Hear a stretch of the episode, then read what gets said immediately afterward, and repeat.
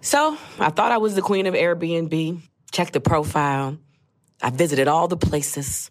However, how can I truly be a queen if I have never been a host? Didn't even think about it, y'all. It's time to think about it because my place is cute. Why not share? I know. I got you thinking about it now. All right, well, don't think about it. Be about it. Find out how you can be a host at airbnb.com/host. Hi, it's Sugar Steve from Questlove Supreme. If debit is your go-to card, Discover thinks it's time you get rewarded too. So, check out Discover Cashback Debit, a game-changing checking account with cash back on everyday debit card purchases. That's right. Cashback isn't just for credit cards anymore. Whether it's a movie date, flea market find, or midday latte, you can start earning cash back. And did I mention there are no fees, period? Check out transaction eligibility and terms at discover.com/cashbackdebit. Discover Bank, member FDIC. Infinity presents a new chapter in luxury. The premiere of the all-new 2025 Infiniti QX80. Live March 20th from The Edge at Hudson Yards in New York City. Featuring a performance by Jon Batiste. The all-new 2025 Infiniti QX80 is an SUV designed to help every passenger feel just right. Be the first to see it March 20th at 7 p.m. Eastern, only on iHeartRadio's YouTube channel. Save the date at new-qx80.com. Don't miss it. 2025 QX80 coming this summer. Questlove Supreme is a production of iHeartRadio. Let's go, kids. Suprema, Suprema roll call. Suprema, Suprema roll call. Suprema, Suprema roll call. Suprema, Suprema roll call. My team Suprema. Yeah. Ain't no half stepping. Yeah. Robert Townsend, yeah, ain't we got no weapon. Oh, I ain't got no Suprema roll call. Suprema, Suprema roll call. My name is Fonte, yeah, and I'm feeling cool. Yeah, I finally graduated, yeah, yeah, from black acting school. Roll call, Suprema, Suprema roll call. Suprema, Suprema roll call. My name is Sugar. Yeah. Back on the hash. Yeah. Wait. Yeah. Did I see you on MASH? Roll call. Suprema. Deep cut. Deep cut. Suprema. Suprema roll call. It's Laia. Yeah. Don't need no bib. Yeah. Robert Townsend. Yeah. Can I get one rib? Suprema. Suprema roll call. Approximation. Suprema. Suprema roll call. My name is Robert. Yeah. I'm in town. Yeah. And getting down. Yeah. With this crew in town. Roll call. Suprema. We see the boss clown. Suprema roll call. Suprema. Suprema roll call. So I messed up. Yeah. And yeah. And someone tell me. Yeah. Where is unpaid bill? Roll call. Suprema. Suprema roll call. Sorry, Suprema. Yeah. Suprema roll call. Suprema. Suprema roll call. Suprema. Suprema roll call. Oh my God. Sorry about that. I did the wrong version. Huh? You keep taking two. Well, you know, I forgot that Bill's not here, so I should have did it for five people, but instead. Oh, I see. Yeah. Good comeback. Wow. Yeah. Listen. Way too many references. This was the pressure. I was like, I want to put the bold, the black, and the beautiful. Like, with by heart. Like, it was just too many. It was too much. Yeah. Oh. Okay. Can we? I'm right about the MASH thing, right? Yes, like, you are. Yes, you are. Good. Just checking. Because otherwise. Right. So, can we just collectively have a meeting? Yes. Okay. Okay. Let's go. Because we have a tendency. We're not going to embarrass you. To sing people's songs and act out. I can't promise you that's not going to happen. I'm just letting you know. Oh, no. If I feel moved to sing Hard as a House for Love, that's going to happen. I'm just saying. I wish that raindrops would fall. Listen, don't. Come on. Name. All right. Look, ladies and gentlemen. Laia's falling on the table. For real, did you just fall off the table? I did, and I'm so sober. I'm sorry. It's Robert Townsend. I'm excited. All right. Sorry. Look, I have questions I've been wanting to ask you since I was 8 years old, bro. You don't understand. Yes. Like, what you mean to us, bro? Like, straight up. Let me introduce our guest first. Oh, that's right. Yeah, we know who it is. All right, so, ladies and gentlemen, in case you don't know where you landed, this is called Questlove Supreme. I'm your host, Questlove, and Team Supreme, of course, is strong. Pontigolo. What up? How are you, brother? I'm with Robert Townsend. That's all that matters. Let's talk about him. Steve? Robert Townsend. All right. Look, ladies and gentlemen, look, I will just say that maybe or maybe not in the Thompson household, times weren't that happy.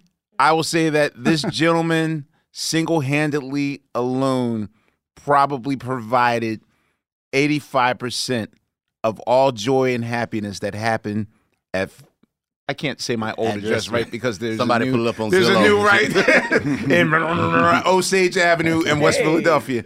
I've probably, you know, probably second to Coming to America. I've never quoted a film more than our guest and his debut movie as a director, Hollywood Shuffle. All of his films have touched our lives. Fonte's looking at me like, if you just don't say his name. No, ladies and gentlemen, Robert Townsend is on Questlove Supreme. Thank you for coming on our show. Thank you guys for having me. Thank you. Thank you so much. Okay, and we should also note, Robin last night reminded me 42 times. She said, "You're welcome. You're welcome. You're welcome." Robin Feedy wants to, you know. Oh, she hooked us up? Robin? Yes. Because of my daughter, Sky. That's right, because she's on Black Ladies Sketch Show. Yes. So every 12 seconds, Robin wanted to come up to let me know that. Thank you. Shout out to her and all the writers. Yeah, congrats on the writers getting their money. Yes. Real. So, I'm at a loss for words right now. Yeah. Thank you for having me. Thank you for having me, guys. Because I want to start crying and all that stuff. I feel all emotional. This is direct. Come on, man. You got a podcast to do. Let's go. All right, pull together. You are a direct line to like our childhoods, man, and like you know what Amir was saying. And our memories. Yeah, memories. Like you know, HBO, like the Partners in Crime episodes. Like, dude, like that was an event. Like that was something. Like that would come on. Me and our family, we be on the floor. Like I'm on the floor watching and like. All of that. Are you wiping your tears with the script? I don't know what. I'm sorry. Because he's right. I'm listening to Fonte, and I'm like, that show in itself, that changed. The way we look at black people on screen. That changed us. We had Patrice Rushen on the show like a couple years ago, and like we talked to her about musical direction. The musical direction, man. It was really just pioneering in so many ways and hilarious. All right, let's get the initial stuff out the way. Let's do it. Where were you born? I was born in Chicago, Illinois, on the west side of Chicago. Why did we come to L.A. to interview 10 people from Chicago? All these Chicago people on our show. We've had Sally Richardson, Hannibal Buress. Hannibal. So why has Chicago been chosen as the epicenter of comedy? Even for like sketch shows, for writers, for acting, for comedy workshops, Chicago is where that starts. Is that just an SNL thing where, you know, as a kid, I just remember west side of Chicago, you know, black folks, we always been funny. But then I studied at Second City when I was like 14, 15 years old. I started really young. When did Second City start? It's been around since the 60s. And I thought Second City was like a 80s thing. No, it's been around a long time. And they had a kids program. They had because back then my teacher was Joe Forestberg, but Dale Close was like Jim Belushi and all those guys. Wow. Everybody came out. You were in that class? No, I wasn't in that class. I wasn't in Dale's class. I was in the other class. Okay. Yeah, but I started at Second City. I started doing improv, but I started in theater. I was like the youngest member of X-Bag, Experimental Black Actors Guild, and it was like, you know, one of the actresses that came out, Mary Alice, who was in Sparkle. Yes, she came out of there, and a guy named Felton Perry was one of the writers, but my first mentor, so I started when I was 14, 15. So that's when I started, and I did my first movie. I was in Cooley High. I had two lines. I was doing a play at X-Bag, and Lawrence Hilton Jacobs, Michael Schultz, the director, and Glenn Turman came to see me in the show, and I got a few. So that's when I started. And then I was an extra in Mahogany with Billy Dee and Diana Ross. Wow. Really? So I've been like, as a baby, I started, you know, back in the game. But in terms of comedy, there was always comedy going around. But then I discovered, like, Rush Street had all the comedy clubs. I started performing like when I was 16, doing stand-up, 17. Yeah. What's your domestic situation into in your childhood? Your parents, your siblings? You know, here's the thing. I have there's four of us. I have two sisters, one brother, and my mother raised four kids on her own. My father wasn't there. He was in our lives, but he was in and out. Right. Were you the baby or? I'm the second oldest. Oh, okay. Like, what are the aspirations of your life in your childhood? Are you? I wanted to be a basketball player. Okay. I mean, like, I just went back to Chicago recently, and all my boys were still friends, but we were all, like, my nickname back then was Left, because I got a sweet left-hand jump shot. Okay. And so then my other friend, his name was Ape, because he had long arms, and we used to call him Ape. And then you had Brown, Chris. He has two sons that were in the NBA, Shannon Brown? So that's his dad, Chris. Wow. And so we were all like little kids loving basketball, and Dennis Olive, we were all like just kids, and we used to go to the Chicago stadiums. You're still friends with the friends from your childhood? Oh, yeah. Oh, yeah. That is rare. And how does that happen? Let me say this. Through the years, we always stayed in contact, and then... Let me say this. When you have a dream as a kid on welfare on the west side of Chicago and you just want to do something with your life, you need to have a circle of people that believe in you. And back then, even though my nickname was Left, they were like, you know, I said, I could do voices and characters when I was really young. And so they were like, Left, you got something, Left. And they always believed in me. And we just stayed in touch. And Carl Ape, you know, his name is Carl Brinson. He's the president of the West Side NAACP. And so we always had like a righteous mindset. We got to do something. We got to take action, you know. So you were just neighborhood friends, or were you connected through some sort? Well, I mean, it was just basketball. It was basketball. Okay. Everything was basketball, and we met on the basketball court. It wasn't like a Jack and Jill thing or some sort of... Jack and Jill. No. Well, I mean... In the hood, nah. Whatever, right. Well, no, I'm just meaning like some sort of... It could be church circles, social club or whatever. Yeah. Yeah, but it was basketball. We would play on the basketball court, and we played at all the different tournaments and stuff, and then I played in high school on different teams. I went to three different high schools, so I played at Weber Catholic, then Prosser Vocational, and then I graduated from Austin. For me...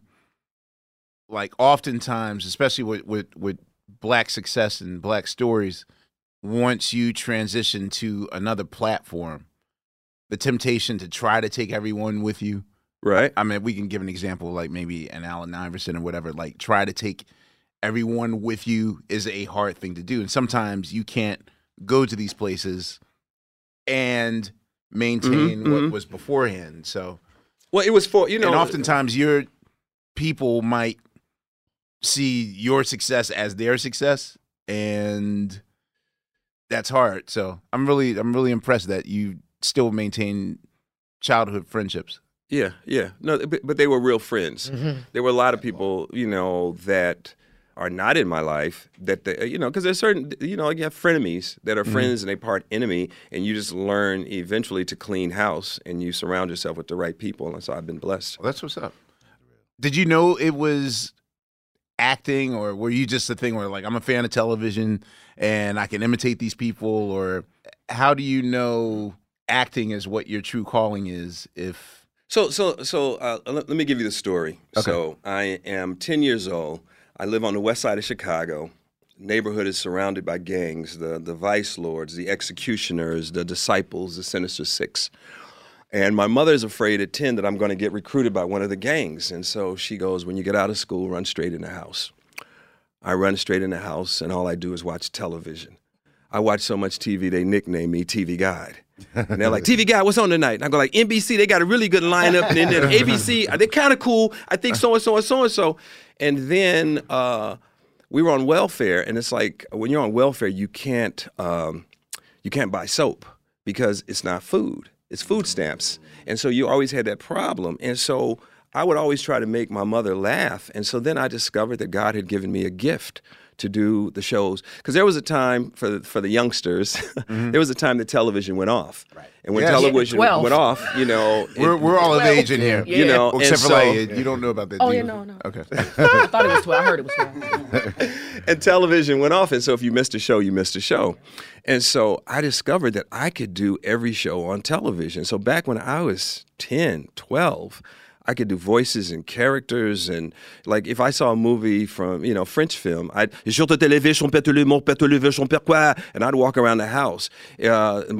My brothers and sisters love The Wizard of Oz. I would do all the characters. I'd have never gotten my brains if it wasn't for you. What, the square root of one?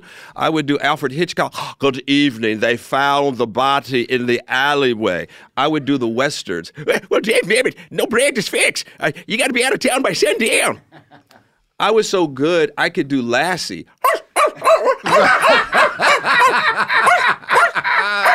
Timmy's in the hood. Some pimps got Timmy.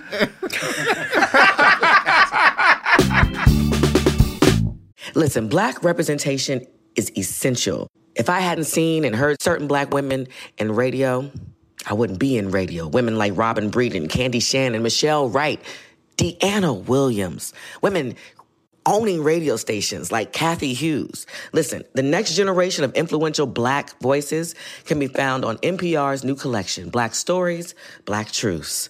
Black Stories, Black Truths is a celebration of blackness from NPR. Each of NPR's black voices are as distinct, varied, and nuanced as the black experience itself. Word. In the Black Stories, Black Truths collection, you'll hear stories of joy, resilience, empowerment, and creating world-shifting things out of struggle. Each episode is a living account about what it means to be black today, told from a unique black perspective. From Bobby Smyrder to The Wire, Michelle Obama to reparations. There's no limit to the range of Black Stories, Black Truths. Black perspectives haven't always been centered in the telling of America's story. Now, they are the story. In NPR's Black Stories, Black Truths, you'll find a collection of some of NPR's best podcast episodes celebrating the black experience. Hear a feed of episodes from across NPR's podcasts that center black voices. It's NPR noir. Listen now to Black Stories, Black Truths from NPR, wherever you get your podcasts. Witness the dawning of a new era in automotive luxury, with a reveal unlike any other, as Infiniti presents a new chapter in luxury, the premiere of the all-new 2025 Infiniti QX80. Join us March 20th live from the Edge at Hudson Yards in New York City, featuring an unforgettable performance by Grammy and Academy Award-winning singer, songwriter, and composer, Jon Batiste. The all-new Infiniti QX80 is unlike any luxury SUV you've ever seen. Smart enough to anticipate your needs, even before you do.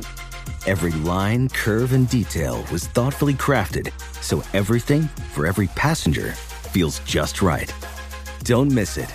Mark your calendars and be the first to see it March 20th at 7 p.m. Eastern, only on iHeartRadio's YouTube channel. Save the date at new-qx80.com. 2025 QX80 coming this summer. Okay, so I feel silly. Because as much traveling as I do, and as many Airbnbs that I stay in, because that's the only way I travel, I really had never considered my own space. I mean, think about it. What if you could make money for your next vacation while you're on vacation? And I know what you're thinking. You're like, my house is just not fancy enough. I just can't do the things. You're sleeping on your space. I'm sleeping on my space. Yes, I'm talking to myself. And I really don't even have to use my whole place. I could just Airbnb a room. I know how this works because, again, I use Airbnb. Duh. I mean, just think about it. Most of us that use Airbnb are only using it for 50% of its power.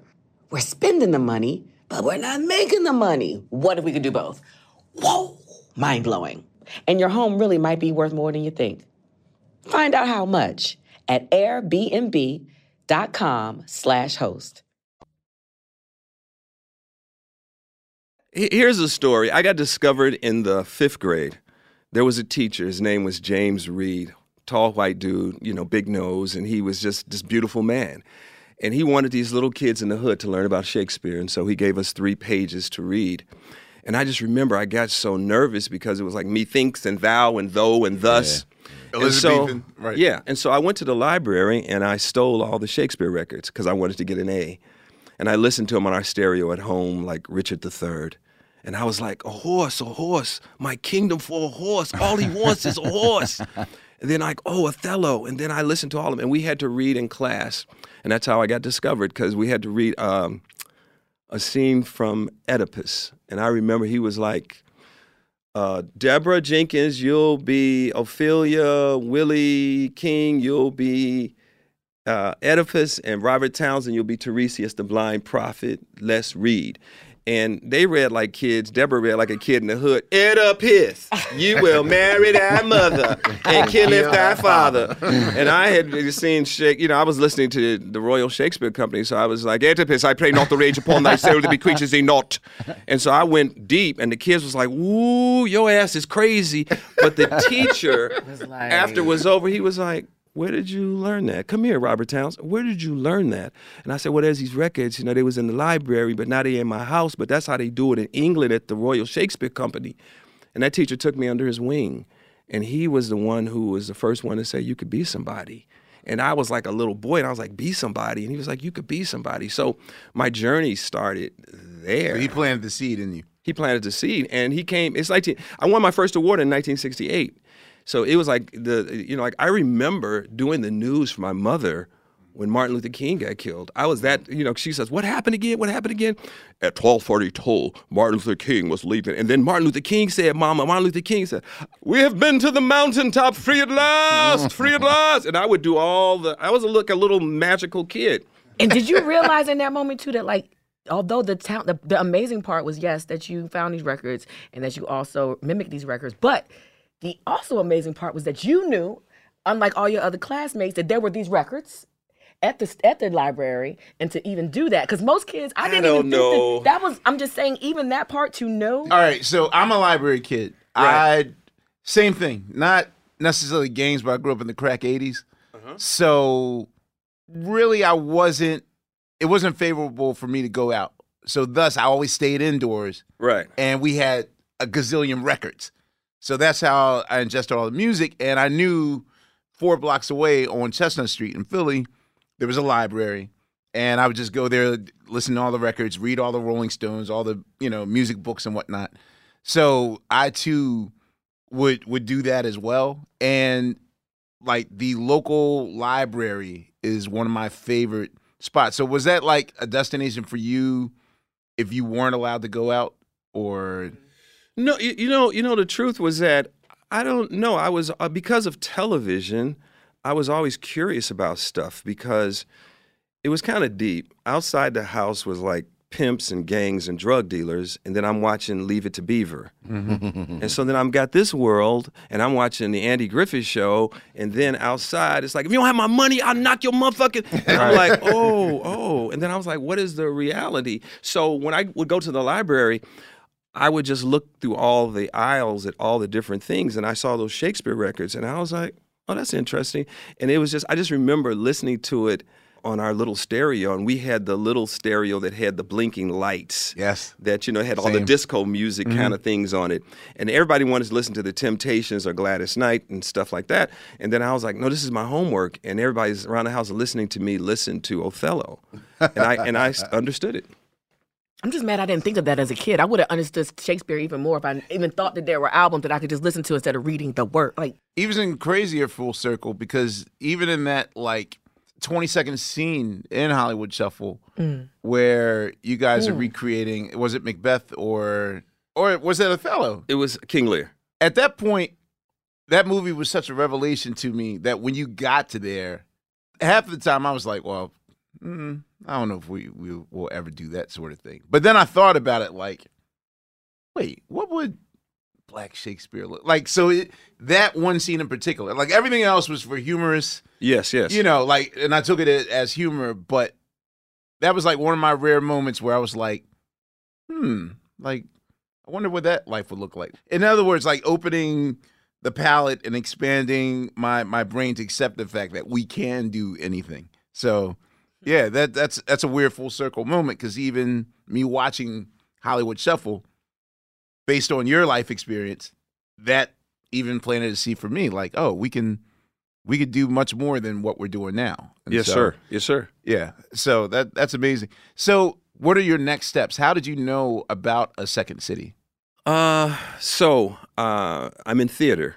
Okay. So I'm at X-Bag, and then I went to the Lamont Zeno Theater on the west side of Chicago. Is this high school or is this college years? This is high school. Okay. And so I find my way to theater, and so then my first director, Paymoon Rami, who's in Chicago now, is a powerful brother. Him and his wife, Masikwa Myers, they were my first mentors. And so when you're around actors and people, and he was a casting director, so he cast me in Cooley High. He did the extras casting for Mahogany. And so you're constantly around like, oh, that's an agent over there. Oh, that's what, you know, and you get this information. And when you're hungry, like, you know, music for you, you're a sponge. And so I would just kind of, you know, like, okay, you know, what's an agent? Okay, where, acting class. Okay, I'm going to take an acting class. I'm going to take another acting class. Okay, how do I do a movie? If I could just say one line in the movie. And so I was just hungry, and I wasn't going to have anything stop me. I have to tell you this story. I really wouldn't be in show business. I was going to college at Illinois State University in Normal, Bloomington, and I was in the theater department, and I love theater, and then I'm down there, and on one side of the theater is John Malkovich and what's her name, Laurie Metcalf. They were on the other. Those were the actors, but for the black actors of the school, we had like little small parts, and so then I was like, oh, there's nothing. So there was this one teacher who, you know, because I was fascinated with New York, and I was like, what are the actors like in New York? I mean, all the best actors come out of New York. Even as a kid, I was like, oh, James Earl Jones is there, Cecily Tyson is there, Sidney Poitier, they all come out of New York.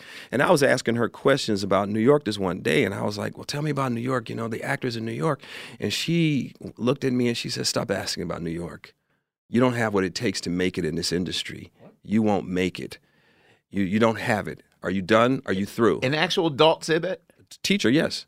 And the way she said it to me, but let me explain something though. She hit me so hard, I left out of her office numb. And I was like, I'm not gonna make it. And I wandered the campus just like lost. And I was like, you know, when an adult says something like that to you, it's an adult going like, you don't have it, you're not gonna make it. And I was wandering around the campus like, what? Oh man, I'm not gonna make it. And then I had a moment. And I had this moment where I go, she doesn't know me. She doesn't know who I am. She doesn't know what my talent is, what's inside of me. And I shook it off and I said, I got to see for myself. So I was so lost wandering the campus. I didn't even know where I was. I was just like, I'm not going to make it, my dreams. And then I stopped. And when I shook it off, I looked up and there was a sign that says, transfer to exchange with any student in the country, exchange program. And I was like, I went in that office and said, I want to exchange with a student in New York. And we don't have a school in New York. We have a school in New Jersey. I said, I'll take it. And I transferred to William Patterson College in Patterson, New Jersey. Close enough. And so I would get on a bus from Port Authority and go to Manhattan on the weekends after I left school. And, you know, but that teacher, if I saw her. What year was this? This is 76. New York. And so that's when I met Denzel. Okay. You know, it's like, but. Did you see that teacher again? But see, here's the thing. If I saw that teacher, I'd give her the biggest hug. Right. I'd give her the biggest hug because, like, a lot of my friends never left Chicago. And she broke me down so hard that day that I, you know, like the part of Robert Townsend that goes like, wait a minute now, who am I? What am I? And she, at that point, I called my mother right away. I said, I'm leaving this school. I'm going to New York. I'm going to be in New Jersey, but I got to get out of here now. But if she hadn't said that, I probably would have still been there, and I wouldn't be Robert Townsend. It was that one defining moment that she pushed me so hard that I was like, what am I going to do? And then I said, well, maybe I don't have it. And I said, well, you know what? I'm going to see for myself. So I'm going to bet on me. And I, you know, and I was like, and then I was in New York and I was studying with Marlon Brando's acting teacher, Stella Adler. Mm-hmm. So I started studying with her. Oh, wow. Okay. I started studying at the Negro Ensemble Company. And how quickly do these things happen? Well, once she said that to me, I was only at USC for one semester. Once she said that to me, I got out. Okay. because I was in the theater department and I was enjoying myself. But when she had that conversation, because it's like, I'm a kid. And so if somebody says that to you and you like you hurt my feelings, you physically feel it. Yeah, I felt it, and so then I was like, I got to get out of here. So then I was gone. But then the Stella Adler part, like how? What, so once I got to New York, it's kind of like I say this to artists all the time. You got to have a blueprint, and so I was like, okay, to get to the next level, I want to study with the best. Stella Adler is Marlon Brando, one of my favorite actors. I would watch all of his movies, when I was that little boy TV guide. So then I'm studying with her, and then I go... Wait, but how did you know to go to the top? Like... And how'd she take you? Like, she took you. Like, you said, I need the best acting teacher ever. Where is she... Oh, how did you even know to... Well, so let me say this, because it's kind of like, if you're hungry for it, if you really want it, then if you go like, I really want to be an actor, who's the best acting teacher? Then, and so that's Stella, it's Marlon Brando. Right. And so I'm like, that guy. Right. And so I just started, and then you ask actors in New York, who's the best acting teacher? Oh man, so-and-so. It's like if you went on the street right now and went on Hollywood Boulevard and you said, who are the acting teachers? Then somebody would say, Ivana Chubbuck is really good, and so Fine is good. Right. So I ask, and then you got to audition to get in. And so when I auditioned to get in, I just did characters for you, and I wasn't even thinking about doing characters today. Back then, when I was really in character boy mode, where I would perform, I would go in. I made a living doing dog food commercials because I could do that invisible dog. They would bring me in, and they would say, okay, a little chihuahua. A big dog. He's excited to see her. And I made money being a dog. Yo, this is the greatest episode of all time. So anyway, Jimmy Jam, you out of here. Yeah, it's a wrap, Jimmy. So anyway, when you say the whole thing of that teacher, I would hug her because in that moment she challenged me so hard that I was like, no, I got to see for me rather than like, you're right, I'm nothing. I was like, no. And I think a lot of people get squashed like that all the time. Dog. And so that was your teacher. Imagine if some of your family members saying that to you. Oh yeah, I know there's a squash feeling. So Jesus, so can you answer the question now? What's the difference with a New York actor? What are they like? You know what it is that it's not a New York actor. What it is that actors from all over the country that are really hungry go for the dream. They don't sit in like, I'm in little small town in Iowa. They go like, I want it, and they're all hungry. And so they all have that same DNA of we want it. So like when you see people, it's like a bunch of eagles all come together and you've left all the pigeons. And so all the eagles are standing there and it's like, hey man, you want this? I want this too. You want it too? Yeah, I want it too. And so then all the eagles are together like this. So when I, all the people that I met, like I remember, when you talk about half the talent in Hollywood, they all had that eagle eye. They weren't sleeping, or they were up, like we want it. How bad do you want? Like, you're like, today I'm coming to talk, but I really, I like you and I'm meeting you today. And I'm like, oh, this brother, like you're about something. So I don't do podcasts, you're about something. And so when I see, it's kind of like when you talk about people's work, it's like millions of people can hear this. Yeah. You can plant seeds. Like I've been in everybody's house, but I wasn't really in your house, but I was in your house. Yeah.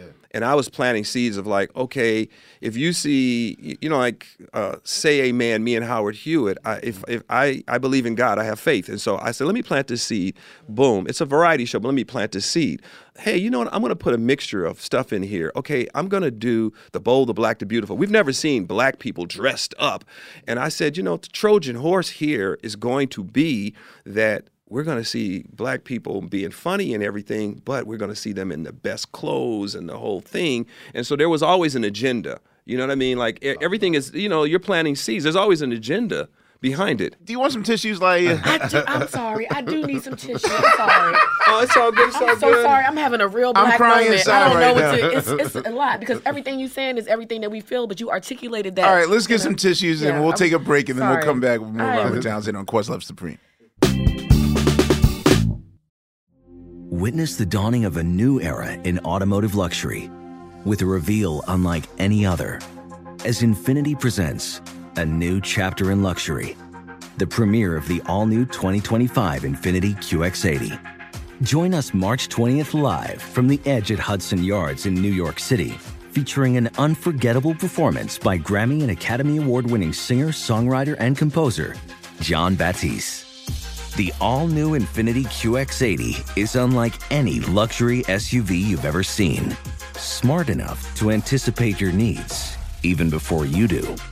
Every line, curve, and detail was thoughtfully crafted so everything for every passenger feels just right. Don't miss it. Mark your calendars and be the first to see it March 20th at 7 p.m. Eastern, only on iHeartRadio's YouTube channel. Save the date at new-qx80.com. 2025 QX80 coming this summer. Okay, so I feel silly because as much traveling as I do and as many Airbnbs that I stay in, because that's the only way I travel, I really had never considered my own space. I mean, think about it. What if you can make money for your next vacation while you're on vacation? And I know what you're thinking. You're like, my house is just not fancy enough. I just can't do the things. You're sleeping on your space. I'm sleeping on my space. Yes, I'm talking to myself. And I really don't even have to use my whole place. I could just Airbnb a room. I know how this works because, again, I use Airbnb. Duh. I mean, just think about it. Most of us that use Airbnb are only using it for 50% of its power. We're spending the money, but we're not making the money. What if we could do both? Whoa, mind-blowing. And your home really might be worth more than you think. Find out how much at airbnb.com/host. Hi, it's Sugar Steve from Questlove Supreme. If debit is your go-to card, Discover thinks it's time you get rewarded too. So, check out Discover Cashback Debit, a game-changing checking account with cash back on everyday debit card purchases. That's right. Cashback isn't just for credit cards anymore. Whether it's a movie date, flea market find, or midday latte, you can start earning cash back. And did I mention there are no fees, period? Check out transaction eligibility and terms at discover.com/cashbackdebit. Discover Bank, member FDIC. All right, so we are back at Questlove Supreme with the with the master teacher Robert Townsend. Okay, so I have a theory about why New York, because you raised a question, like what was it about New York actors? Is it simply because in the acting world, like the mathletes or the snob actors are, their trial by fire is the Broadway stage? Like, you know, I'm an actor and I've done Broadway. So is that kind of, well, not the good version of the Scarlet Letter, but a badge of honor, as opposed to just going straight to, like, what was it about LA that didn't call to you that New York was calling to you? Well, you know what it is that New York is about craft, like to get on stage. Like when you're on stage, it's just you and the stage, and you don't get to go cut. You know, like for me, what I love when I do, you know, perform or go in. I love theater. Like when I was doing stand-up and all of that, there's something magical. Like, so when I see the actors in New York, they live it, they eat it. And we're actors, like I work with some actors when I'm directing that, you know, like you got 2 takes, you got 3 takes. That's it, Robert, 4 takes. And the really great actors, they go, how many more you want to do, 15? Yeah. Let's go again, Rob. Let's go again, Rob. Let's go again. Let's go again. Now, I love those actors. Mm-hmm. Now, when I have actors, you have it. Robert, I think you have it. And I was like, no, I ain't. I mean, I fought with the, you know, don't get me started. No, because the thing is that, you know, so let me say this. You know, like, okay, coming into this room today, all this love. So first, let me just say thank you for all the love. Always, you know, you. I create what I create because at the end of the day, if we get a shot to create something special, why not strive for a classic? Why not strive for a hit? Why not strive? And it's not an ego thing, but it's kind of like it's when taking full advantage of the opportunity that you have. That's all. You know, the thing for me is that I love what I do. I really love what I do. So part of the thing for me is that I have to give it my all. And I think with New York actors, you know, and it's not all of them. There's a select group that they focus on the craft like nobody's business. And I think it's like with comedians, the same thing. There's certain artists that just focus, and like Richard Pryor would focus, as all the demons he had, he would always raise that bar in terms of comedy. And so I think anytime I try to put my heart and soul into my work, that people would want to watch it again. People would want to remember the lines, Yeah. Like Soldier's Story was a good example of that, right? Because that was a lot of New York actors. Oh yeah, that was all of, it's so funny because that was all of us from New York coming together because Denzel, we were talking the other day, we would be at the unemployment office together, and we would be at the Actors Lounge together, Actors Equity Lounge, and so we were all like, Norman Jewison, yeah. Directed it, but Ruben Cannon cast it, and he was like, I want the best. He did The Color Purple as well. And he just wanted the best actors that he thought for the part, because Hollywood would go, hey, we're going to cast so-and-so in this part and so, and the casting could be all wrong. And he was like, no, I want David Allen Greer to play this part. Adolph Caesar's going to play this part. Man, Howard Rollins. What was it like working with man? Like, before you ask that, did he cast you in The Color Purple? Ruben Cannon? Actually, he was in The Color Purple. I was an extra in The Color Purple. Okay. I was... a kid or six, you know what I mean? But yeah, I had to audition in front of him. And so I got cast as an extra. I was a kid. They shot it in North Carolina. That's my home. And so I went and auditioned, and he was there. And I had to read. Well, I wasn't reading, but the scene they gave us was we had to act like you were hungry and that you were angry. So it was like, give me some jam. I'm hungry. Like you were telling a parent. Right. And I'm like 6 years old. And so the girl I was going up against, she was 9, and she was bigger. And she was like, really angry. I was like, shit, she sound hungry for real.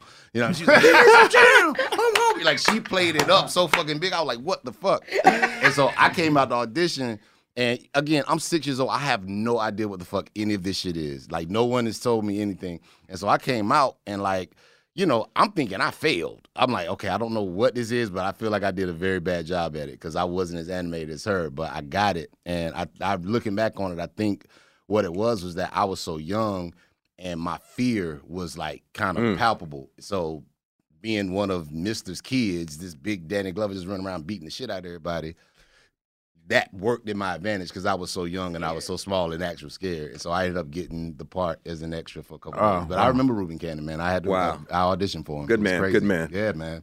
I know that your experiences in trying to get to a particular platform led you to document and sort of hone it into a script that will eventually become Hollywood Shuffle. Yes, sir. Can you talk about... That is still relevant today. Right. Can you talk about the experiences you had as an actor during the shuffle, the audition shuffle, the trying to figure out where you fit in and all those things? Well, so back then, I'm living... Keenen Ivory Wayans... Keenen moves to L.A. first, and then Keenen says, hey, Rob, these people are moving slow. I'm living in New York at the time. How did you two meet? We were both at the both comedians at the Improvisation in Manhattan. We were auditioning. We were online to audition, and we were the only two brothers online. And Keenen was coming home from Tuskegee because he was in college at Tuskegee. Okay. And so we were auditioning, and he was there that summer. And then we were hanging out like, yeah, bro, I'm trying to do it. I'm trying to do it too, man. Yeah, And then Keenen was like, he goes, I got to do this for my family. And then he took me into the Chelsea Projects one time. And I go in there, and it's like, it's a 4-bedroom house, and it's like all these kids. And I see Marlon, I see Sean, I see Kim, and they're all like these babies. And we used to walk from 45th and 9th Avenue, the Improv, to Pearl's Place on 96th. On the east side, walk. And we would be talking about our dreams. And it's like, man, and then one day I'm going to be on the Tonight Show, man. We're going to make movies. I'm going to get my family, my whole family out of there. And it was like, wow. So that's how we met. So we had this thing about family and just success and winning. Winky dinky dogs. Right. Man, so you made that first movie, Hollywood Shuffle, Credit Cards. Yes, sir. Talk about it, man. So let me explain the route there. Yes. That's right. I want to know the route to Hollywood Shuffle. I'm a young actor in New York now. I'm doing dog food commercials, making money. I'm doing extra work. I was in The Warriors. I was in The Wiz as an extra, one of the citizens of Emerald City. Welcome back. We're going to come back to that. You know, and so, you know, I'm having these experiences and I'm like an extra. And then Do you have an agent? I hate to interrupt you. I'm sorry, but you're dropping so many gems. Do you have an agent by this point? Oh, yeah. Well, see, in New York back then, you could have many agents because whoever got you the job first. Hell yeah. Whoever got you the job first, so you'd be registered with this agent, that agent, that agent, that agent. And then whatever the job came in, whoever got to you first, because they didn't want to sign people like you're signed exclusively. Oh, so, okay. So they go like you could freelance. And so you've got 9 agents or 6 of the top people in commercial, theater, film, television, whoever got to you. What is it like showing up on the, because you're talking about like Mahogany and Cooley High and The Wiz and all these things. What's going through your mind like your first day on the set, like looking at, are you at all talking to the actors or? I just remember the first day, like when you talk about Mahogany, that was in Chicago. We were in the cold and it was Billy Dee doing the speech, and then I was behind, and I was in another scene behind Diana Ross in the welfare line. She's like, I want to get my old man back. Right. And then, but I just remember being out there, and it's like you talk about being, you know, like my impressionist skills kick in because I was watching Billy Dee and it was like he was, like I was watching his mouth and then I was just studying him, and it's like, you know, like, the polls say we're way behind, you know, the polls say we're way behind, and then it's like, you want my arm to fall off? You know, it was like the way he talked with his mouth. And so how do you channel someone? How long does it take before you actually nail them? Like, cause that's a gift where you. It's not, you know, it's so funny. It's like I can watch and listen. And then there's a certain, like if I really study, like I haven't done it in years, but back then, you know, it's kind of like Jimmy Stewart, there's a certain sound in his voice, or Bill Cosby, because you see there's a sound. Right. And so I would hear different things. And so when I was out there in the cold watching him, and I just remember that whole speech, and I would just do it. And then when I got home, you know, I would do it like James Earl Jones, you know, like, you see the daddy gotta be the breadwinner, Claudine. the wherefore and the here, there, fraud. Well, wait, what is stopping you from being just black, rich little? Because that was a thing. That was a thing in the 70s and 80s. Yeah, man of a thousand voices. Like, you know, here's the thing. I enjoyed, so let me say this. I've been working on a one-man show about my life. And I think I did it in Berkeley, you know, because of Richard Pryor, because Richard Pryor broke away and went to Berkeley. And my friend Don Reed was like, you know, Rob, there's a theater up here in Berkeley. So I was working the show up there. And then now I'm going to take the show, you know, and workshop it in New York, you know, at the Public. Jesus Christ. So I'm in the middle of that. I will follow. Okay. You know what I mean? So anyway, it's all the stories about my life. But I was... You know, I'll just say it like this. God has blessed me with a lot of talent. So I can write, I can direct, I can produce, and I'm a performer. But when I was doing the stand-up, you know, when I was doing all of that, then I started doing movies, and I started, you know, so then Hollywood Shuffle came out of that. How good is a living being an extra in the 70s and the 80s? Like, as far as survival is concerned, like, what is the pay good enough for you to say... Okay, or do you also have to like work at a bouncer at a nightclub or you know? Well, see, I was hustling. I was such a hustler back then. I still am, but it was like back then I was like hustling really hard. So I did my extra work. I did television commercials because I would always say I could have dignity in 60 seconds. So I could, you know, like one of my commercials somebody just put on social media, and it was like, this is Eddie. Eddie's trying to get a job. Eddie's trying to get an education. He's working hard. That's why we're working with Eddie, you know. And I was Eddie, you know. And so it just somebody just posted it like 2 days ago. You're the original Calvin? I was the original Calvin. I was the original Calvin. I was the original Calvin. Yo, like what are our expectations? He's working at McDonald's. Like, right. Shit. Yeah, I was the original Calvin. So yeah. I did TV commercials. I would do theater every now and then, and like I said, my dog food commercials. And then I was doing, you know, I would do the demos for Bill Cosby for the Ford back then. So I would, they would say, Bill Cosby's not coming in. Can you do the voice? And it's like, there's something about Ford Motors that I like, you know. And I would do all the voices. So I was like doing different things. And auditioning for the movies, and then I was auditioning for all that stuff. So yeah, I was. The extra work didn't pay, but I got to tell you, okay, this one story is that when I was doing the film called The Warriors, Warriors come out and play, I was in the riffs. So if you don't know the movie, there's a gang summit in New York City. All the gangs come together, and then the leader of the gang, Cyrus, is shot. And then they go, who did it? The Warriors. And the whole movie's about the Warriors trying to get home. It to the crib, yeah. So anyway, I was in his gang, Cyrus's gang. So we were in Central Park shooting for 5 days in Central Park in the middle of the night. Now, here's the thing. They had like 700, 800 people out there. Now, there were probably 100 actors, and the rest were real gang members. Oh, and so here's how I changed my life in one night. So anyway, so they've got all the gang members and everything, and the prop department hands out chains, bottles, sticks, and all of this stuff. And so then you heard the first AD goes, "When you hear a gunshot, then start running and use your weapons." And people were getting hurt. You know, people were like, "Where is the SAG rep? Where is the SAG rep?" And I was seeing people get hurt, and the gang members, they was loving it. It's like, I'm gonna hit somebody else with this chain next take. I'm gonna knock somebody out with this chain. And so then I was like, oh man, I don't want to get hurt. So then this is where the writer director Robert Townsend was born. Cyrus's body fell over there, and so I was like, you know what? I'm gonna be the one soldier that won't run. I'll just run to the body and protect the body. So then that way I won't get hit by nothing. So then they go, camera A, camera B, camera C, and action. And everybody starts running chaos, and I run to the body, and I stay near the body, and I stand near the body, and I'm standing near the body. And then all of a sudden I hear over the speaker, the first AD goes, the guy near the body, stay near the body. And so then they go, cut. First AD runs over to me. He goes, what's your name? I go, Robert Townsend. He goes, the director loved what you did. You just got upgraded. Now, I was supposed to make $66. Then I made $266. That was rich back then. That was rich. And so then the other actors are coming over like, why didn't you run like everybody else was supposed to run? And so then something strange happened. Then all of a sudden we took a 20-minute break.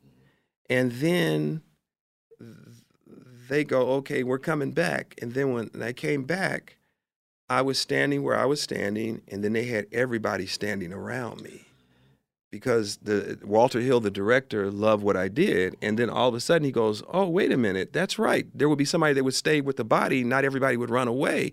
And then it looks like, you know, it's not in the film, but it, you know, but I got stills from it because I pretended to be my own business manager. Right. And oh, so yes, people like Mr. Townsend would like to get some stills. He was in the film. They cut his part out, but he'd like to, can we come over? I'm going to send a young black guy over there to take a look at it. And I pretend to be myself, you know. And so I went over and I got photos of it. But that day, I was like, I changed the scene.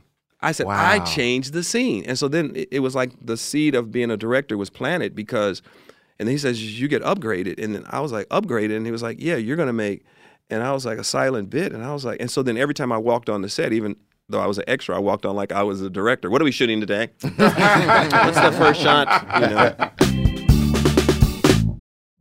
Witness the dawning of a new era in automotive luxury with a reveal unlike any other, as Infiniti presents a new chapter in luxury, the premiere of the all-new 2025 Infiniti QX80. Join us March 20th live from the Edge at Hudson Yards in New York City, featuring an unforgettable performance by Grammy and Academy Award-winning singer, songwriter, and composer, Jon Batiste. The all-new Infiniti QX80 is unlike any luxury SUV you've ever seen. Smart enough to anticipate your needs, even before you do. Every line, curve, and detail was thoughtfully crafted so everything for every passenger feels just right. Don't miss it. Mark your calendars and be the first to see it March 20th at 7 p.m. Eastern, only on iHeartRadio's YouTube channel. Save the date at new-qx80.com. 2025 QX80 coming this summer. Okay, so I feel silly because as much traveling as I do and as many Airbnbs that I stay in, because that's the only way I travel, I really had never considered my own space. I mean, think about it. What if you can make money for your next vacation while you're on vacation? And I know what you're thinking. You're like, my house is just not fancy enough. I just can't do the things. You're sleeping on your space. I'm sleeping on my space. Yes, I'm talking to myself. And I really don't even have to use my whole place. I could just Airbnb a room. I know how this works because, again, I use Airbnb. Duh. I mean, just think about it. Most of us that use Airbnb are only using it for 50% of its power. We're spending the money, but we're not making the money. What if we could do both? Whoa, mind-blowing. And your home really might be worth more than you think. Find out how much at airbnb.com/host. Hi, it's Sugar Steve from Questlove Supreme. If debit is your go-to card, Discover thinks it's time you get rewarded too. So check out Discover Cashback Debit, a game-changing checking account with cash back on everyday debit card purchases. That's right. Cashback isn't just for credit cards anymore. Whether it's a movie date, flea market find, or midday latte, you can start earning cash back. And did I mention there are no fees, period? Check out transaction eligibility and terms at discover.com/cashbackdebit. Discover Bank, member FDIC. Okay, I got to ask, since you're in New York and you're sort of a degree of comedy. Well, that's the thing, like, because you're also talking about stand-up, which I think is a whole nother animal besides theater acting or acting. At this point, is what's happening at 30 Rock in your radar at all with Saturday Night Live? Like, by this point, I'm assuming it's the late 70s, early 80s. Yeah. Like, yeah. You know that Saturday Night Live's a thing? And I auditioned for Saturday Night Live. What year? So you don't know the history. Okay, so here's the history. I'm at the Improvisation, and back then Jay Leno's the host. You got Billy Crystal, you got Rodney Dangerfield, you got Robin Williams. Uh-huh. Everybody's there, and I'm one of the few brothers there, and I do my characters. And Silver Friedman, who just recently passed, she got the club from Bud Friedman in the divorce, and so she runs the club. And I am doing my stand-up and doing it, so Saturday Night Live is looking for somebody to be on the show. And so I put together all my characters. And they go, you got to have an audition. And I go into the audition, and I'm just like today you're filling my characters and what I do. But then, you know, like I'm a kid, and I'm like, pow, pow, pow. And so I get done with the audition, and I'm like, I think I smoked it. I think I really smoked it. And so then they go, you didn't get it. My agent calls and says, you didn't get it. I said, but I said, it felt good in my spirit. I felt like I was doing it. And they go like, well, they're going to go with this guy named Eddie Murphy. And so Keenen knows him from Long Island and from Roosevelt Island. And he goes, you know, like, Eddie's really good. And I said, oh, okay. I said, I guess I'm done. So then cut to, a book comes out about Saturday Night Live. Right. And so Jean Dominion, or I think her name is... Yeah. She's the oral history of Saturday Night Live? I think she wrote a book or something. Right. So then I started seeing all this stuff on social media, like Robert Townsend's supposed to be on Saturday Night Live. He lost out to Eddie Murphy. And I was like, what is this? In the book, I guess I really did give a great audition, and right. there was a big war in the room because they were like, no, he can do the voices and the characters and da-da-da-da-da-da, yeah. You know, but I mean, here's the thing. There can only be one, though. We can only pick one. So damn. So in the book, it came out that I was up for it, and then in the ninth hour, I guess this guy Neil said, no, we should go. I mean, but everything worked out, but it was just, you know, like how you have something and you go like, I think I really did good in there. And then later on when the book came out, they says like they were debating on this new comedian named Robert Townsend. So you found out how close you would have came. Wow, yeah. That's crazy. All right, so I totally interrupted your story from Hollywood Shuffle. Yes, yeah, making that. Now, which one? I was like, yeah. What's the straw? What's the straw that breaks the camel's back that leads to? All right, I got to do this. Is it a string of close but no cigar, like lost rolls or that sort of thing, or? No, it is the day I have the worst audition of my life. And so there is a director from England. He's doing a movie about pimps and hustlers. And so I go in to audition, and... I'm depressed already. Right, right. And so anyway, He humiliates me. He goes, no, you get out of the Cadillac. He's a bad mofo, you know. You Shonda Quanda Nikwa, I know you're holding out on me, ho. And then I want you to say, biatch.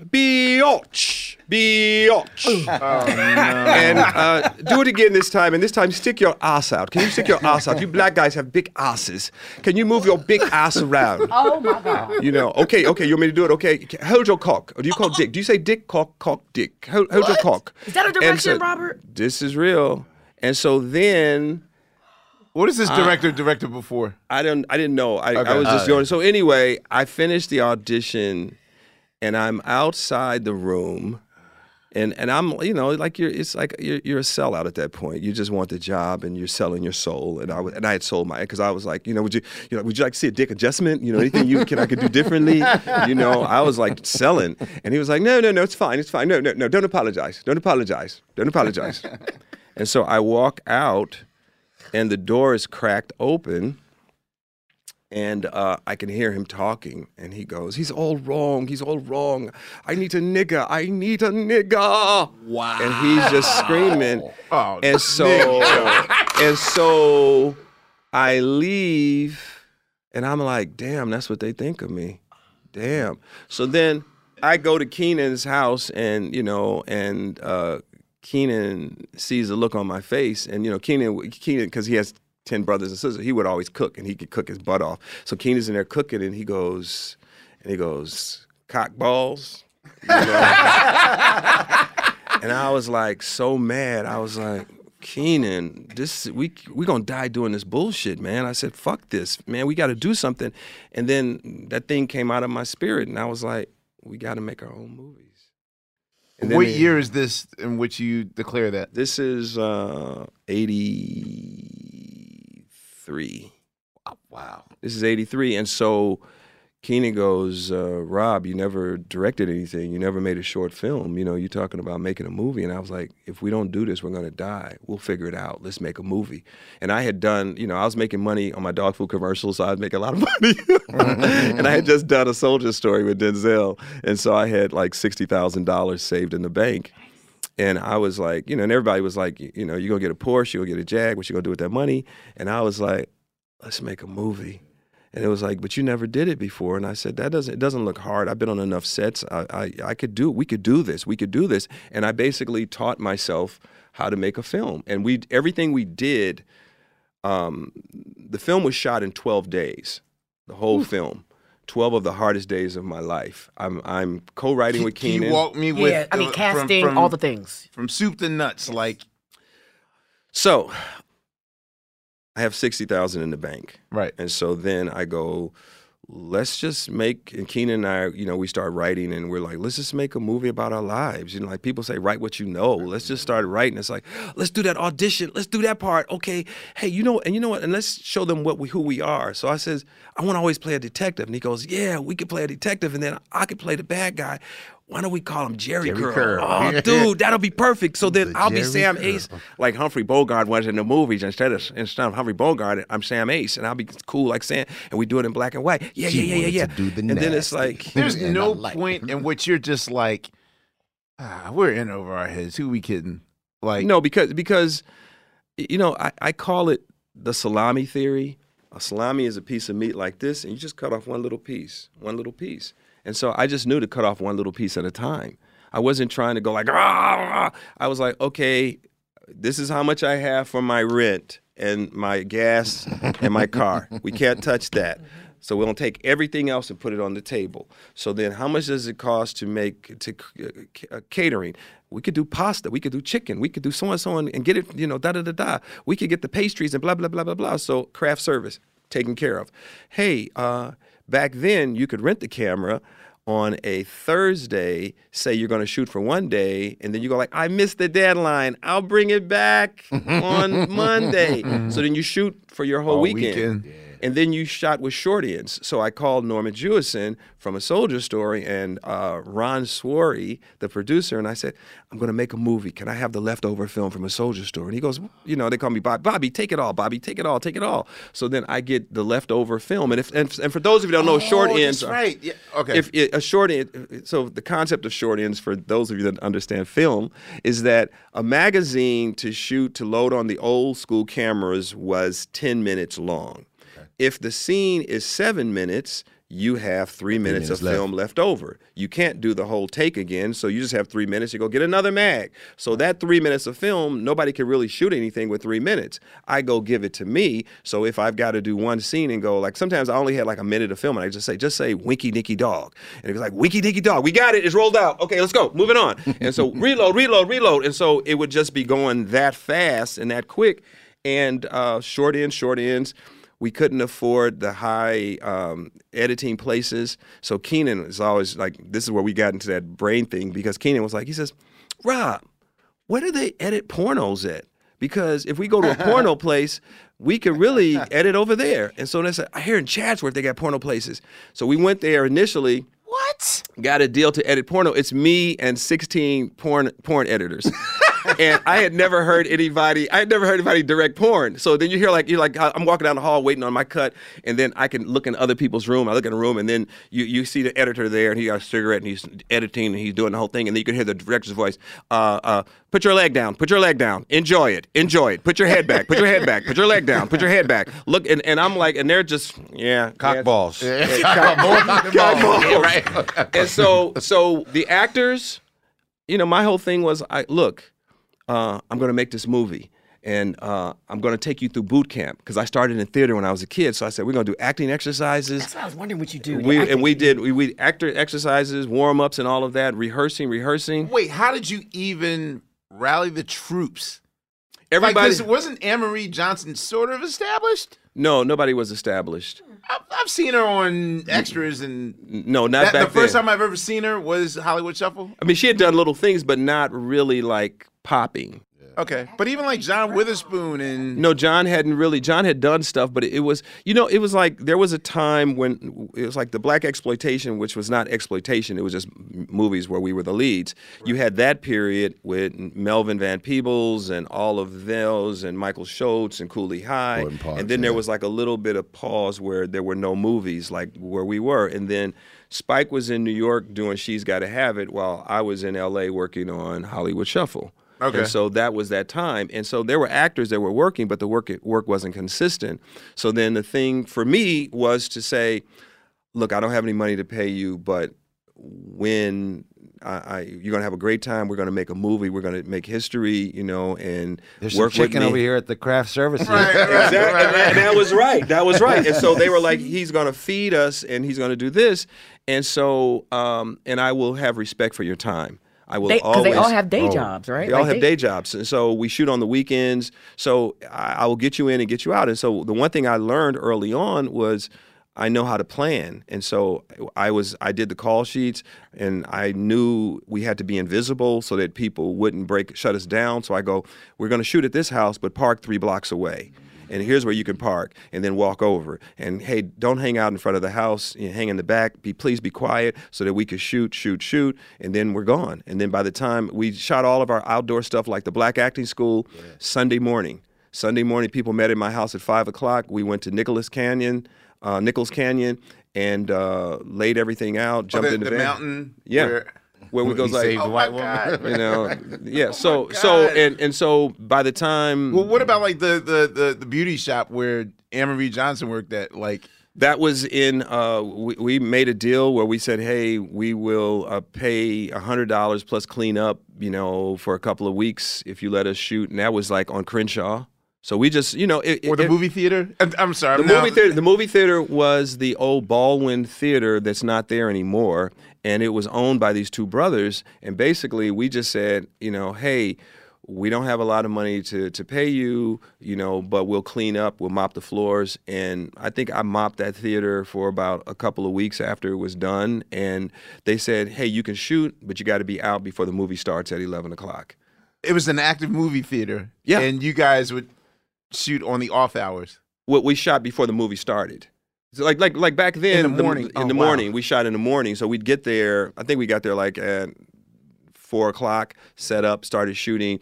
We had to wrap out by 10:30, and then the movie started at 11. Dude, the same way that The Disaster Artist was made about the room. Oh yeah. I need a movie made about how this movie got made. This is the first meta movie about making a movie about someone who didn't get to make movies. Yeah. So continue. So everybody that I had ever auditioned against, you know, because the other thing is that you go like, oh, that guy's really a good actor, or oh, I've seen her and stuff before. She's really good. And so everybody I ever auditioned against said, hey, I'm trying to do this movie. Do you mind being in the movie with me? And they were like, sure. Have you ever directed? I said, no. You know, I said, but they knew coming out of the theater, I knew what I was talking about because I had been in theater. So everybody said yes. And I said, you know, I won't take my money first. Your money will be the first money. As soon as the money comes in, you will get paid first. And so that was the best day of my life. So you made a spec deal of like, if this goes to the theater and makes money and whatnot. Well, I didn't, there was no deal. It was my word. It was my word because we didn't have a lawyer or anything, so it was just my word. Like I go, you have my word. There's nothing on paper, not a contract. There's nothing on paper. One word. What good is your signature? Well, you know. So basically, so here's the deal. So that was the happiest day of my life because when the film is done, I'm just going to jump ahead a little bit and come back. But when the film is done, I say to the Samuel Golan company, Sam Golan says, "I love this film. I want to distribute it." And so then I say, "Hey, can I get my check like now?" And he goes, "Like, well, you know, why you like you need it?" He says, "I said, well, I charged the rest of the movie on credit cards." And he was like, "You charged your film on credit cards?" And I was like, "Yeah."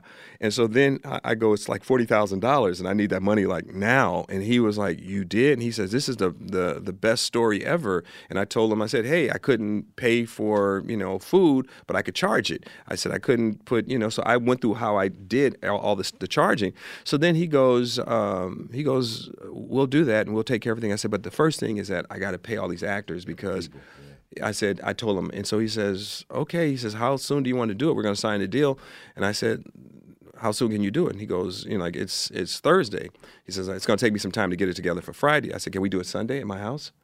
And so Sunday at my house, I was living on Orange Drive, and right off of Melrose. And I said to all the actors, meet at my house at this time. The accountant from the Goldwyn Company is going to be there. I have a one-bedroom. You'll sign your contract in the bedroom. You'll wait in the living room. I have drinks and food and everything. And they got their checks before I got mine, and they all did it and came in my bedroom and they signed their contracts. And that was the happiest day, you know, of my life. This is the first time I'm applauding on my own podcast. Yo, man, what actor I specifically want to ask you about? Ludie Washington. Yes, sir. What role was he? Yeah. Winky Dinky Dog. Oh, he played Donald in Winky Dinky Dog. Oh, and Bad. Michael Jackson's. And in House Party. He's, right. Hey, Peanut, fix me some of that Dick Gregory. Like, right. Like he's just one of them actors that. Ludie showed up, you know, because there were certain people that. Jackie Brown was the casting director because there were certain people that we knew and people that we didn't know. And Ludie showed up and just. And here's the thing. I worked at a place called Yankee Doodle Dandy in Chicago, and Keenen worked at McDonald's in New York, and so we both combined our experiences. And so Ludie was one of the cats that we used to work with. It was like that. Yeah. Okay, nah. Whose idea was it about hoe cakes? Because the only person I ever heard mention hoe cakes was James Brown on Live at the Apollo Volume 3, where he talks about that was John Witherspoon. That was Spoon. So Spoon was improvising. Spoon. Here's the thing. Again, when you ask these people, hey, I'm going to do a movie, and you haven't done a movie before, and and they're like, what is the hell? Who do you, you know? And so he was like, man, whatever you want me to do. And John Witherspoon was like, he would just give you the world. And so when I said, okay, this is a flashback now. He's down and out, and so and so and so and so. Then go, and John just started going off, and I had never heard hoe cakes either, and I just thought it was just brilliant. At that point, did you know who? Melvin Van Peebles was, and that was his exact experience making Sweet Sweet Back's badass song. I didn't know anything because I kind of knew some directors, but I didn't know because I wasn't like, I'm going to be an independent filmmaker. I was just so fed up that I just go, I'm not going to complain. I never complain. It's like, let me just do something about it. Let's take action. So then later on, I discovered who he was in his films. Well, probably the most established person of that ensemble is maybe Patrice Rushen, who by then was a platinum-selling artist. So how did you get her involved in the scoring of the film and all that stuff? Well, you know, what it was that because I love movies, I know that music is really important. Mm-hmm. And so I was looking for different people and then sending stuff to different people's agents, you know, because even though we were small, it was like, it's a small film, but, you know, at that point we had something in the can that people could look at. So her agent reached out and sent us a thing, her reel, because she had never really composed. Mm-hmm. She had done, you know, music, but then albums, it's like, you know, how people go like, you know, and even Sam Golan, you know, they were like, you know, like, wait, you know, you got an artist, maybe they can't compose, maybe they, you know what I mean? Because like, they are two different skill sets. They're two different, like songwriter versus that. So I met with her and she was like, I'd love to do it. And, you know, it's just kind of like, for me, there aren't a whole, back then, there might be a little bit more now, but there weren't a lot of black women composers or black women musical directors. Mm-hmm. So when she said, hey, I want to do it, you know, I knew her music, but then I saw her passion to like, I can give you some music underneath here, and I can do this, and I can do this. And then when I did Partners in Crime, I said, you could be the musical director and come up, you know, you could be the play-ons, playoffs. And so, and then she went on to do the, you know, the Emmys and everything. So, you know, it's just like, but it's just seeing it, just seeing it. So is there a moment of, for you, like completion? Is it after the first screening of it at whatever, I don't know if you guys did a premiere or not. Is it when Eddie Murphy hears about this and rents out the theater to see it? Like, at what point do you realize that, holy shit, this is going to be a thing? You know, let me say this. When we were putting it together, editing and doing the whole thing, you know, Keenen and I, we it made us laugh. We don't, it's like, if we really laugh, like, oh, this Jerry Curl stuff, we were laughing, and it was just us laughing, having a good time. So I wasn't really like, everyone's gonna love this. It really doesn't, you know, there's a part that you wanna be loved, and then there's another part, like, I just wanna do what makes me happy. Period. I just, period. And I think we were being true to that. Okay, QLS fam, this is where we're stopping part one. And I know you heard Amir say it during the episode, but I have got to reiterate. This here episode is top 10 Questlove Supreme episodes of all time, okay? And you know every year, Questlove Supreme celebrates Black History Month. You know I do it every day. But anyway, Robert Townsend is Black History, which means what, class? He's American history. So make sure you come back for part two next week or check out your podcast feed. In the second part of this conversation, he speaks about Meteor Man and his talent and now Emmy Award-winning daughter, Sky, and so much more. Okay, can y'all tell? I really love this conversation. Make sure you come back.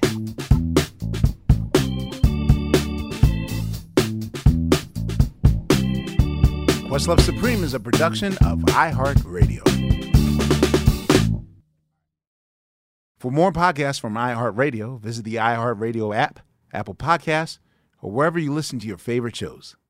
Infiniti presents a new chapter in luxury, the premiere of the all-new 2025 Infiniti QX80, live March 20th from the Edge at Hudson Yards in New York City, featuring a performance by Jon Batiste. The all-new 2025 Infiniti QX80 is an SUV designed to help every passenger feel just right. Be the first to see it March 20th at 7 p.m. Eastern, only on iHeartRadio's YouTube channel. Save the date at new-qx80.com. Don't miss it. 2025 QX80 coming this summer.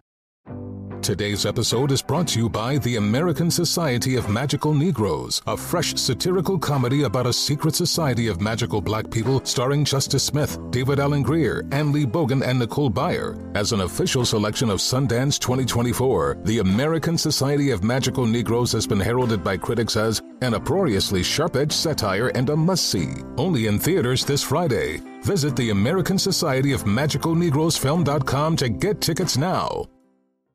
Hi, it's Sugar Steve from Questlove Supreme.